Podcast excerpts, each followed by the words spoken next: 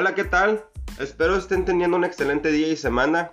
Mi nombre es Diego Manuel Navarro Moreno, estudiante de la licenciatura en Gestión y Desarrollo de Negocios en la Universidad Estatal de Sonora.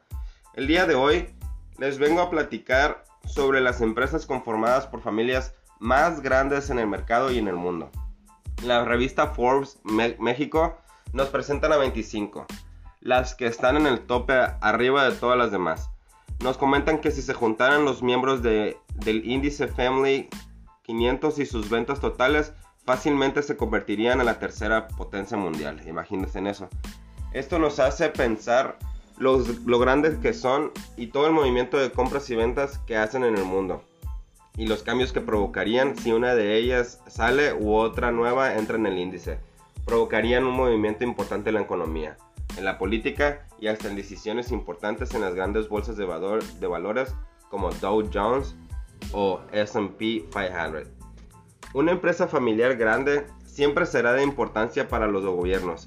Siempre tendrán ese reconocimiento de parte de los grandes mandos debido a su contribución en la generación de empleos y el desarrollo productivo. Aunque existen distintas definiciones de lo que es una empresa familiar, me iré con aquella que la considera como una organización controlada por una familia donde dos o más miembros de ellas trabajan activamente en esa organización. Según Leeds, en 1995, las características más comunes de, estas empresas son tres. La primera está relacionada con la propiedad, es decir, gran, gran parte de esta es de una familia, la que mantiene el poder y el control de la actividad empresarial. La segunda se relaciona con el poder, ya que como es entre familiares, son ellos mismos los que se dedican a la dirección o a los cargos de decisión en el consejo directivo. Y el tercero tiene relación con la continuidad siendo familiar. Debe estar involucrado un elemento de herencia. En este caso, se lo identifica cuando en la empresa participan los miembros de dos o más generaciones diferentes. Al escuchar negocio familiar, Generalmente se nos viene a la mente el abarrotes de la esquina, el restaurante del tío de aquella amiga o de algún negocio que ha sido administrado por la misma familia durante mucho tiempo. Nosotros ya conocemos varios de esas. Así como hay empresas familiares que son chicas como pequeñas y medianas empresas, también las hay de un gran tamaño, como BMW o Walmart, que tienen raíces profundamente familiares. Para mí en lo particular, se me hace que las empresas familiares funcionen muy bien solamente si la cultura familiar está muy arraigada a ella.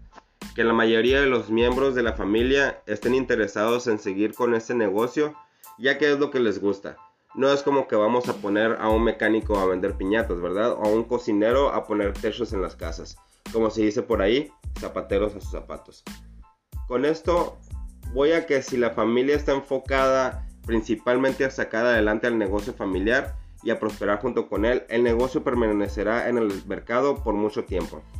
Pero por el contrario, si los familiares no tienen la misma causa o meta que se tenía cuando la empresa estaba en buen funcionamiento, entonces todo esfuerzo sería en vano, ya que si no existe el mismo interés en el negocio para los, para los que están a cargo, todo lo demás se caería. Hay miles de negocios familiares en el mundo, pero las que más impresionan son las que han durado por muchos años y han expandido ese imperio hasta la actualidad y también han sabido cómo manejar sus problemas ya sean familiares o laborales. Como ya había comentado al principio del podcast, Family 500 ha enlistado a las principales 500 empresas familiares que hay y las más exitosas. A continuación, nombraré las que están en los primeros 10 lugares.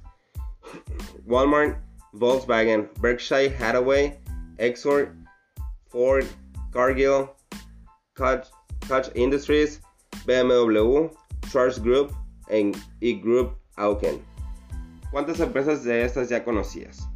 Sinceramente, yo pienso que ya conocías al menos 4 o 5 de esta lista. Además, en el mundo número 17 tenemos a América Móvil, empresa familiar de Carlos Slim. ¿Quién no conoce América Móvil, lo que es Telmex, Telcel, Movistar. Entonces, nos podemos dar cuenta aquí que, no solamente las grandes empresas que no son de, este país son las que encabezan el, el, mercado. No, también hay, hay empresas mexicanas, no más que hay que seguir, hay que seguir buscando oportunidades, hay que seguir ah, buscando prosperar y podemos llegar a, los primeros lugares. Bueno, hasta aquí mi podcast del día de hoy. Les agradezco mucho el haberme acompañado en este capítulo. Que pasen un excelente día. Hasta luego.